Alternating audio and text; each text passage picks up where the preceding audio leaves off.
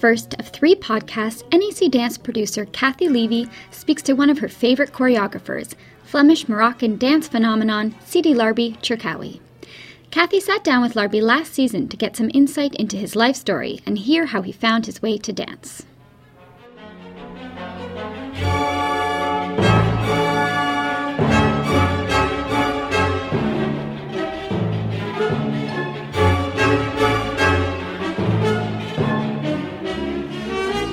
Well, here we are in November 2009, um, sitting talking with uh, one of my favorite choreographers in the world, Sidi Larbi. Uh, and I, I, am so privileged to have this time uh, with you, and thank you very, very much for, for coming to be part of this interview. I know you get bombarded with a lot of uh, a lot of interviews as you tour, um, but to have this time with you in this very quiet room to talk about your life is is, is a great great honor. So thank you. Um, we've been bringing your work to the National Arts Centre uh, since 2003, and of course, plan to bring it for many years to come. But I, would really like to go back and talk a little bit about how you found your way to dance and how your upbringing and your your history uh, found your way to this art form. Yeah, so I, I, think, I mean, the first way I expressed myself as an artist before I even knew what the word art meant was drawing. So I was always a drawer as a kid.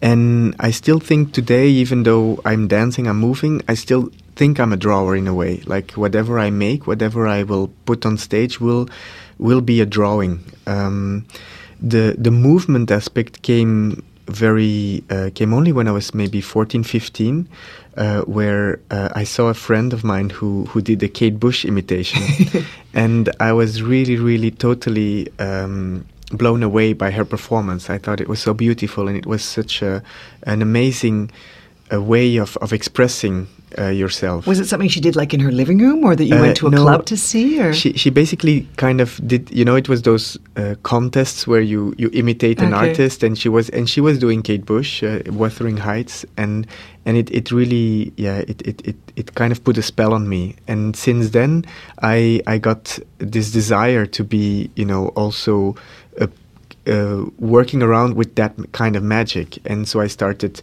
first, uh, maybe because my my uh, world was very much uh, it wasn't a very artistic world i mean we were a very simple family that was just watching tv and i had to study and things were very um, basic uh, so the only culture i got was the culture that co- com- was coming from tv mm-hmm. so a lot of um, but all the artists that I was seeing on MTV or something would influence me. So I was really influenced by pop art. And it's only when I was 19 that I got into um, uh, understanding that there was a whole other world, mm-hmm. like the contemporary dance world, and that there was a contemporary field, and that there were artists really, you know, uh, trying to express different emotions than just happiness. Did you did you start to do your own version of Kate Bush imitations for the public at that age? What, at that age, I, I, I did some uh, dancing like Michael Jackson, uh, like uh, Janet, like all these uh, yeah th- these pop icons from that time from the eighties. In public? Uh, yes, I yeah? mean with with my friends and okay. like I would I would even organize a whole uh, thing where I'd I'd have people from my class you know coming at my home to to learn choreographies that I had learned from TV. so I just uh, I, I picked up movement really quickly, and even though I had no training, I would always, you know, see the movement on TV and be like, well, I can do it. It just goes like this and this and mm. this. So it was like copying. And how did your how did your family react to all that? How did your how did your parents? What did your uh, parents think of that? Well, I mean, my father wasn't very supportive. I, he he he didn't think dancing was really uh, a thing to do, um, and uh, it's it's only when I was 15 when my parents divorced that I was able to go really deeper into it because my mom she she loved singing when she was a child and and she she kind of understood that passion. Uh, I think my father, in his own way as well. I mean, he he loved music and uh, but but basically both of them never went into their artistic uh, expression. They they never went really further in it. They they kind of chose another life and and for my brother and me, I think they wanted the same. They wanted us to to basically find uh, you know become a lawyer or a, mm-hmm. or a, or someone in mathematics or uh, whatever would be the highest social standard you could get uh, because we were for such a low standard as we were starting so basically they, we were all the time trying to aim up aim up uh, mm. go up that ladder um, and art wasn't up that ladder for them. but my but my mom did support me when I said that like I really want to move and I think I want to you know take some dance classes and so when I was 17 18 I just I kind of went for it. It was I got not support but at least I got no resistance from her. Because of course making that leap I mean we all dance in our living rooms but making that leap to really starting to study is is is a big change in direction to some to some degree. Yeah. Yes, yes, and also I, I was quite a good student, so so in a way it was like uh, uh, some a lot of people were telling me I was wasting my talents doing this. And I your intellectual talents. Yeah, yeah, oh. or yeah, they just they would just see that the what I had to acquire in order to get there was too much, and they were like, "Well, you started too late, and you know, you you should start much earlier," and all these um, typical cliche things that one says to uh, you know uh, kids that are not true. And uh, and and that but but that do you know and and then my nature was just one of uh, intuition. I really believed that i needed to do this because i believed my body was the answer for my soul. And and and that if i didn't go into uh, movement i i would uh, i would get really really uh, depressed. It would it would really bring me down. I needed I needed my body to to go to the level of where my mind was, and and I felt like I was in a world where people were way too much uh, giving value to the mind and not to the body. Wow, it, it it's incredible to hear you say that because of course even today, I think people would say that to their kids it's too late you can't really start you've got some intellectual powers like and and not necessarily making the connection between the intellectual development and the movement development. And of course that's so much of what's been able to inform the great diversity of work that you do yeah, I think it's it's it's also important to understand that the the mind resides in the body. The mind is a response of the body. The body, the more you develop the body, the easier, the more the more flexible the body is, the more flexible the mind can be. And and so I, I really believe in that relationship. And and until now, I, I, I feel everything has proven this to me. So I, I just want to continue on that on that track. Well, given given you know your age, you're also talking about starting classes when you were 17 at a time when the particularly the Flemish dance scene was already quite quite advanced uh, internationally. It's true, but uh, the funny thing is, like, I wasn't aware of that at all because the, when I was 17, 18, I was doing uh, very, uh, you know, more like popular forms like jazz dance, classical dance, uh, some tap dance, uh, some um, uh, African dance, voguing, all these typical things that you would see on TV, but nothing contemporary. I didn't know there was a contemporary field at all um, because I wasn't exposed to it.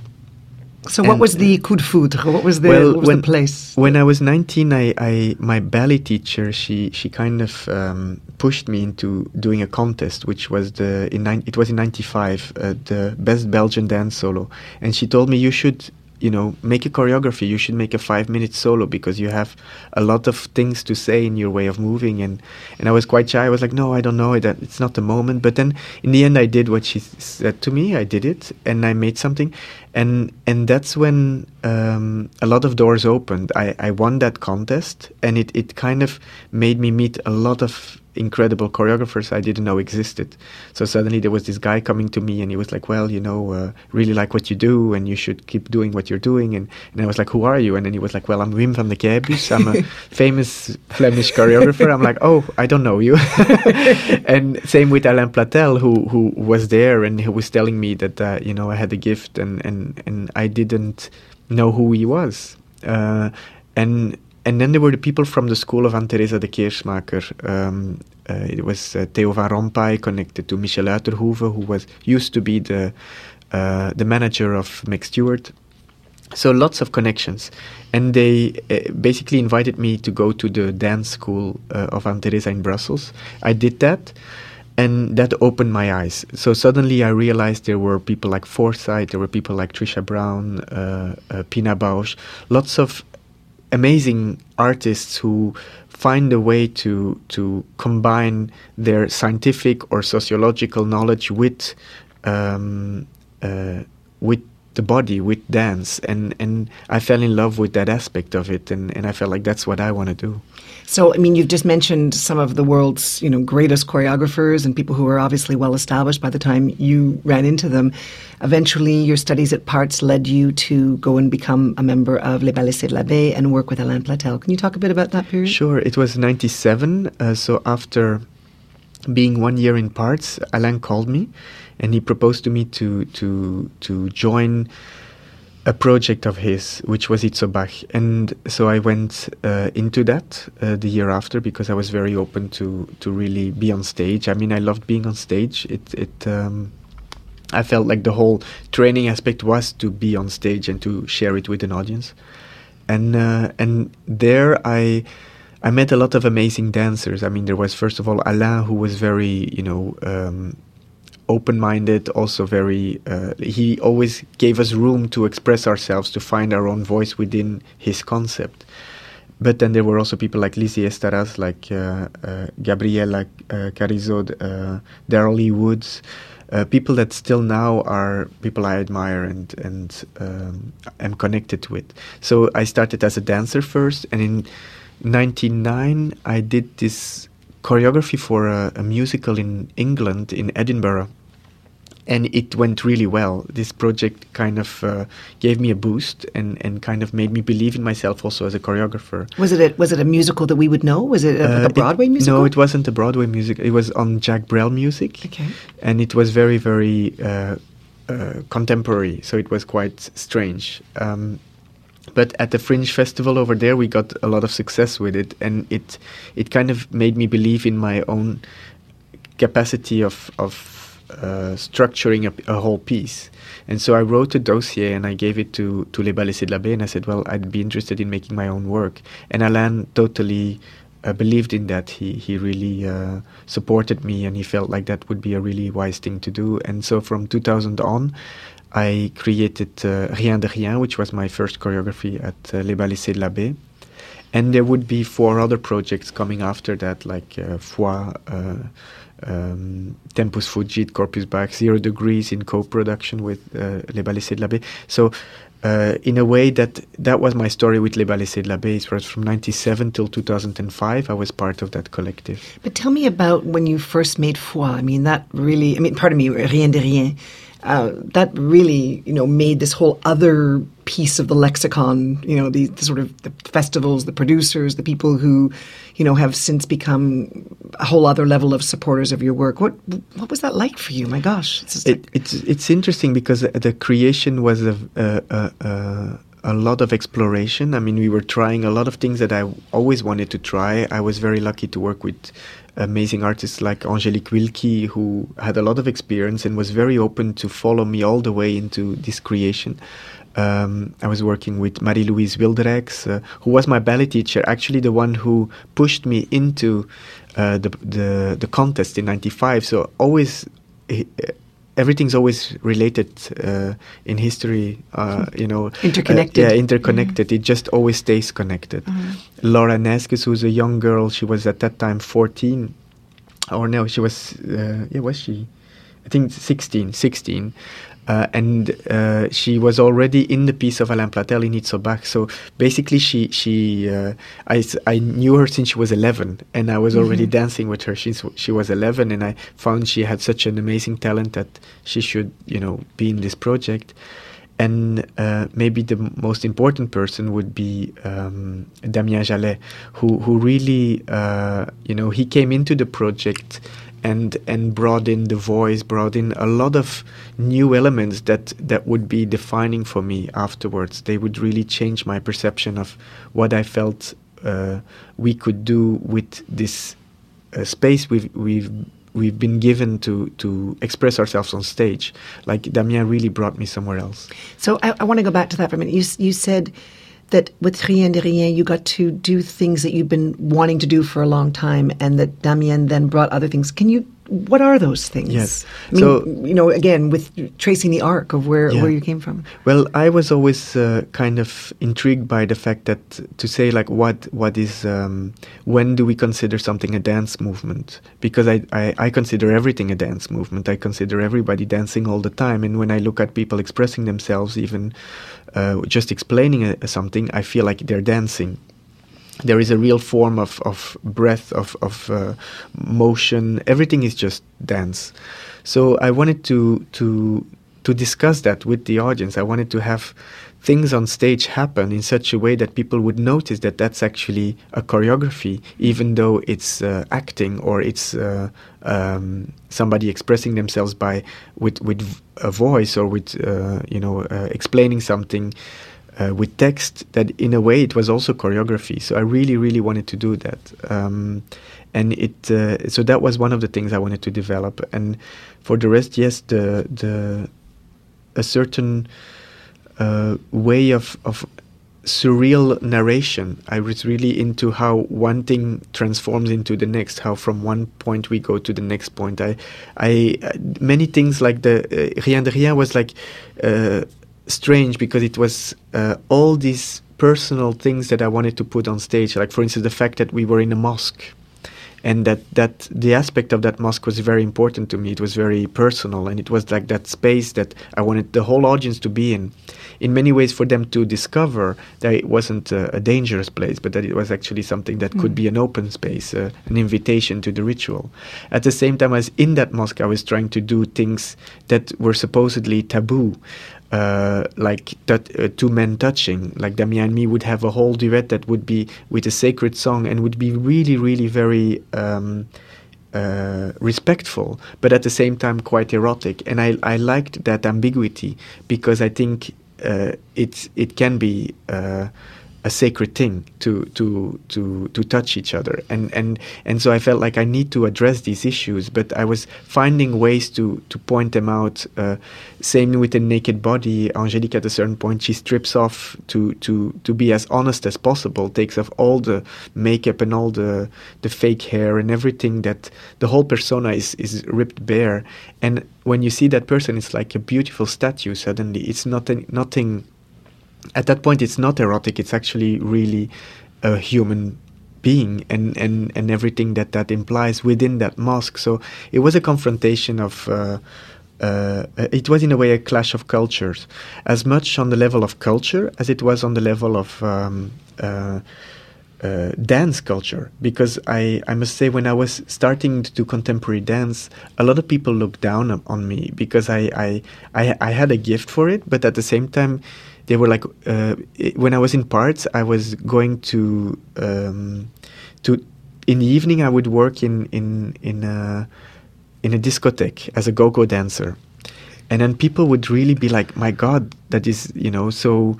Uh, it's so low to do that and i'm like no i'm dancing and i'm earning money dancing and i i don't see why you are looking down upon that because it's it's what i do i dance and in that think sense, any of that's on YouTube? Can we uh, find? No, we find I don't think so. It, there was no YouTube at the time.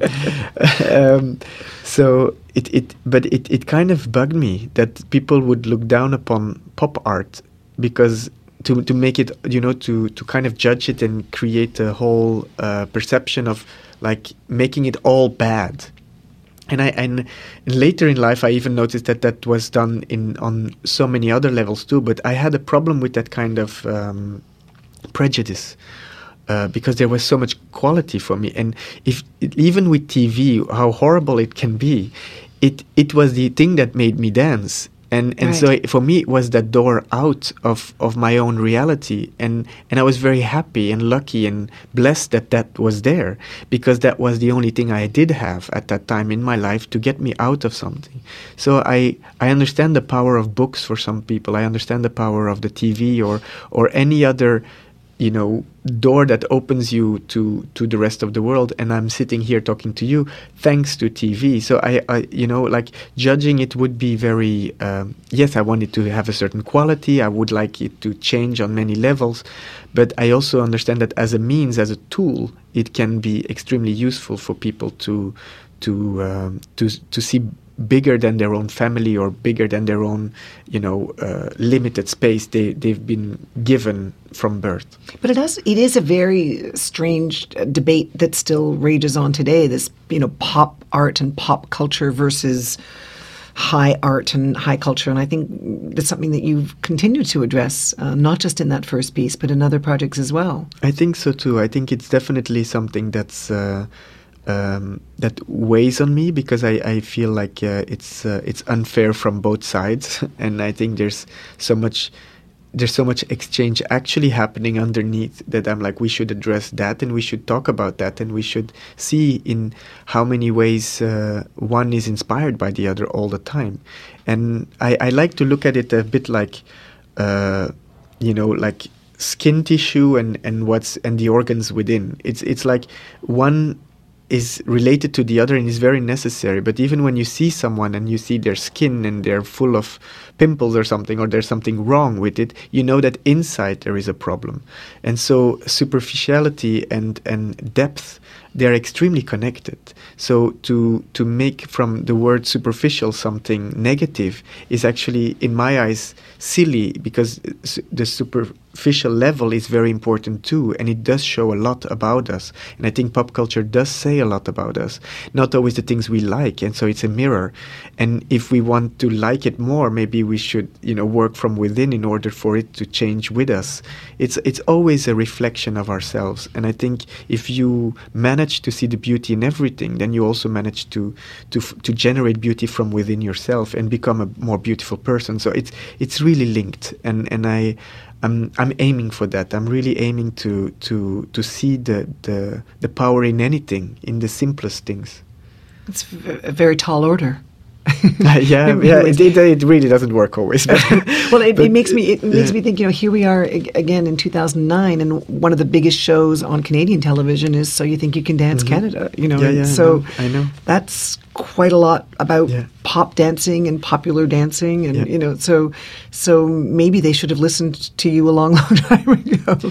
Yeah, it's it's funny because I mean, even big in, in Europe too? In Belgium yeah. too, they contacted me about it. Even they said they? like, yeah, and and I was really like uh, thinking and and should I, should I not, and to what be a judge? Did they contact you? Yes, yes, but I have a problem with competitions in okay. general, okay. and so I would always always have uh, an issue with having to say that one is better than somebody else. Mm-hmm. I think everybody's equal, and and we all have our personal value and. Uh, there is, yeah, for me that that kind of comparison is very heavy, uh, and I wouldn't want to be a judge. But it's interesting that they contacted you. So, so whoever they yeah, are yeah. made the connection between your roots and yeah, and who you are and who you are today. No, true.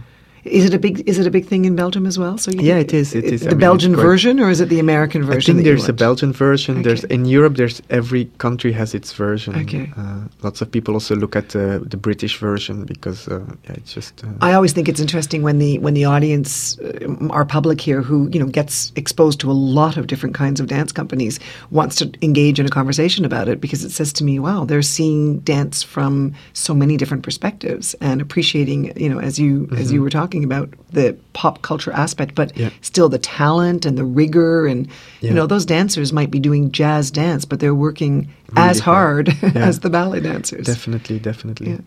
So Rien de Rien comes out, and all of a sudden, you know, the international literati, so to speak, the international world of dance producers and festivals goes wild. Really, they do. People are talking about you all over the place. What's that like? Can you remember that feeling? Well, I mean, I, I remember the other side of the coin. I'm just remember, telling you my perspective. Yeah, yeah, all of a sudden, it's like this. I, gotta I, see them. I, I remember after the premiere thinking this is the last piece I ever really made. yes yes why did you feel that because it, it was such a, a heavy uh, thing to to handle for me. And and I really felt like this is the last time I do this. Because like, you felt you couldn't do another or because you felt you'd be shut down? Uh, no I just felt no no it was more like it was more like a personal feeling. I couldn't handle all it implied. I was too sensitive on all levels you know like uh, the the the comments, but also the the inside feelings of the performers and the, the, the support they needed, but that I also needed as a, as a, as performer, a performer, but sure. also then as a creator and, and the trust, you know, like it really at that time I was I needed so much the trust from outside, and and basically, you know, the appreciation is great, but it, it doesn't create trust. It's it's something else, and so I think in that time, what what happened is that I needed to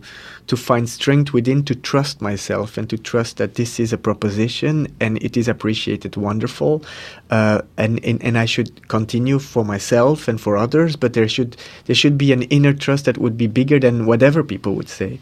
And at that point it wasn't like that. The smallest critique would make me feel like okay I need to stop because it's clear that I'm not uh, on the level of all the others or and the person that really got me through was Damien. I mean he really told me all the time from beginning to end like you have to do this. You have to keep doing this. You know don't be afraid. Don't listen to anyone else. Just keep doing this. You're really on the right track. And i could feel that it was genuine and it was a real support. Um, he himself was as much of a director as a choreographer. So in many ways he really pushed me at uh, at believing in myself more.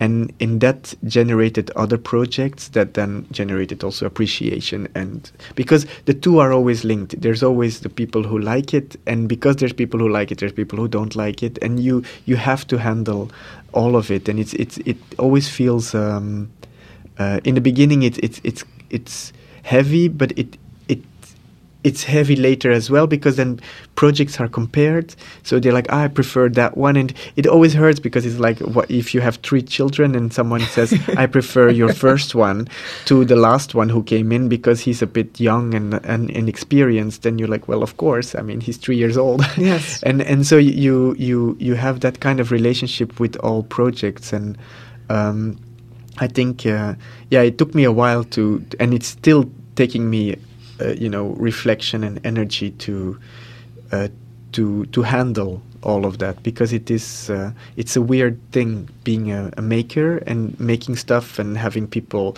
address these things and um, owning it as much as you own it because it's it's a ritual you put on stage and people make it their own and and you have to share but at the same time sometimes you feel like they're taking a piece of your soul away from you and then you have to protect yourself and it's it's it's uh it's going back and forth but obviously you still are this is what you're doing this is what mm-hmm. you have to do this is what your talent and your intelligence have led you to do so somehow does one just as you say get better you just get better at handling it or are you just yeah i think so. And i think it i saw this amazing uh, uh, talk uh, of uh, it was uh, a writer i don't i forgot her name elizabeth something. She she wrote this amazing bestseller um, and she she did a whole talk around what um, how to handle success, and and it was wonderful because what she was talking about was basically how you could be inspired by something higher than yourself, that things would be around you and go through you,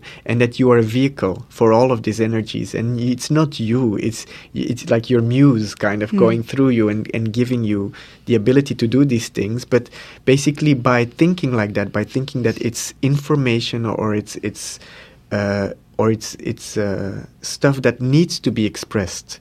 And it's using you but it could use another choreographer or another dancer. It just needs someone to take up the responsibility to do it. But it's it's not all about you as in the ego you. And it, it helped me a lot uh, thinking about her because it, it kind of made me feel like well i have this responsibility to to let things come through me but i but if things don't come through me, it just happens that, you know, I wasn't the one chosen for this information. And it, it kind of gives me, I can always blame the muse of not using me well enough or just being like, well, I just have a lousy, you know, uh, didn't have inspiration. Just understanding that it can be something that is outside of you, uh-huh. that you are not um, constantly absolutely responsible for any you know emotion given to other people but that it's their responsibility to be open for it. Uh, their uh, connectiveness with you connectedness that they, they, they kind of decide in a way to, to connect with you. And and you are open for that and that makes you be like a transmitter But the work, the works that you've created that I've had the fortune to see, and I haven't seen all of them, unfortunately, not yet. But when I think about uh, Rien de Rien, Foi, uh, Myth, these are works that are multi, multi layered. There is so much going on, and partly one can speak to you about what you wanted to do going into that work. But of course, people who are in the audience are also having their own um, their own relationships with the characters, with the stories. Uh, so I, am just curious when you approach when, when when the muse starts, when the ideas start, when the next piece starts. How much of that is really sure for you? What you're going to explore, the themes you want, and how much of it can maybe change or develop when you're yeah. actually in that process? Well, I mean, I only have a point of departure usually. It's like I, I start from somewhere and I'm very open to see where it leads me at the same time, I have a kind of personal philosophy that it, it shifts, but there is a, a sense of uh, what I believe in, and that will uh, trigger the choices I make, and that will, you know, it's like a, a dogma movie of Lars von Trier where he follows a certain system, a pattern in his own head. He, he decides this and this and this and this stays as the pattern, and for the rest, I'm open to whatever happens. And I, I think I'm quite similar to that. I, I, I have a point of departure, I follow it through, but at the same time, the dancers they're the ones expressing uh, certain things, so I'm connecting to them, and very often they they make millions of amazing propositions that that then I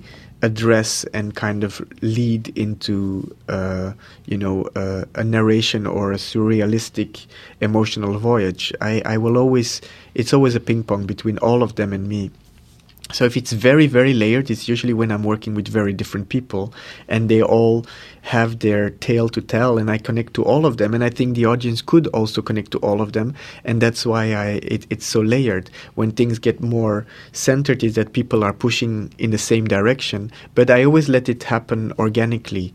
Um, I will not force them to have to believe in the same thing if they don't and um, I will not force them to be individuals if they all want to do the same thing.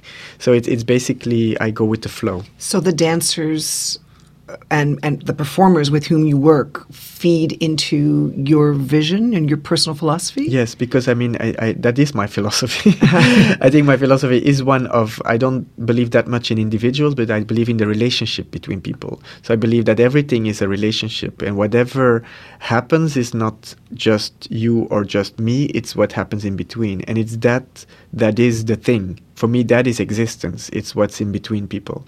And and that would be in a show the same thing. I, I, would always look at how does it relate to the audience or how does it relate to me when i see them doing that. So that makes me uh, choose what i choose. So when you come in and present the proposition for example of myth mm-hmm. or the new work that you're creating next spring babel the, how how far from that initial proposition do you end up it's interesting because very often the uh, it, it, it, it can do make full circle. Like you start from a very clear idea and then you do this whole voyage to end up exactly where you, you wanted to mm. begin and what you wanted to say from the beginning. So very often the the philosophy stay, uh, does survive the whole experience. Uh-huh. Um, and and it just gets a form. It gets a form. Like with myth, it was a very clear form. I mean, even though it was very complex, like you say, it was very layered. But in a way, the message was very simple. It was uh, it was really this waiting room where these people were struggling with their shadows, and they were struggling on all the levels one could struggle. Um, you know, sometimes uh, uh, it was a psychological struggle of, but sometimes it was physical. Sometimes it became uh, about uh, you know hating or loving yourself too much, and and all these very complex feelings that all of us know, but somehow none of us have the answer as to how to deal with it. I mean, we do, we would like to have them. We would like to know what. Um, am I supposed to like myself when I look in the mirror? Yes or no? Because if you do, then you're narcissistic, and if you don't, it means you you're you don't like yourself too, uh, enough. And and so it, it's like we are we grew up with certain value systems that sometimes confuse us more than give us any direction. And and I wanted to address that in myth. I wanted to say, well, you know, it's very complex. Uh, um, same thing with the waiting. People have a tendency to wait until somebody comes and saves them or helps them, or we always kind of want to blame someone else for whatever's not help uh, working and and I wanted to address that by saying, well, you know, these people, nothing's happening because they're just waiting until their savior comes. But basically, maybe they should help themselves, mm-hmm. and they should take care of each other. And it's it's so it's and and the moments they do, those are the moments that usually are very moving because suddenly you realize, oh my God, that person has is having trouble, but that character is coming to help him or her to repair. Like there was a lot of in Myth, there was a lot of, uh, about uh, uh, how to repair something that felt unrepairable, like how to uh, mend or, or uh, la, la, cicatrisation, you know, how to to to to, to scar, to, mm-hmm. to, to come back together, and and these were things that I thought were uh, important to to to be a vehicle for.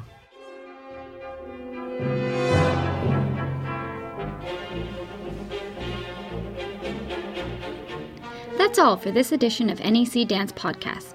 Join us next time for part two of the conversation with Sidi Larbi Cherkaoui. Please send us your comments and questions. You can email us at nacpodcast at gmail.com. We look forward to hearing from you. Don't forget you can subscribe to this and other NAC podcasts by visiting nacpodcast.ca. There you will find past episodes, subscription links, and instructions on how to subscribe. You can also find us as a free subscription in the podcast section of the iTunes Music Store. Until next time, this is Ellery Evans saying goodbye from Canada's NAC Dance.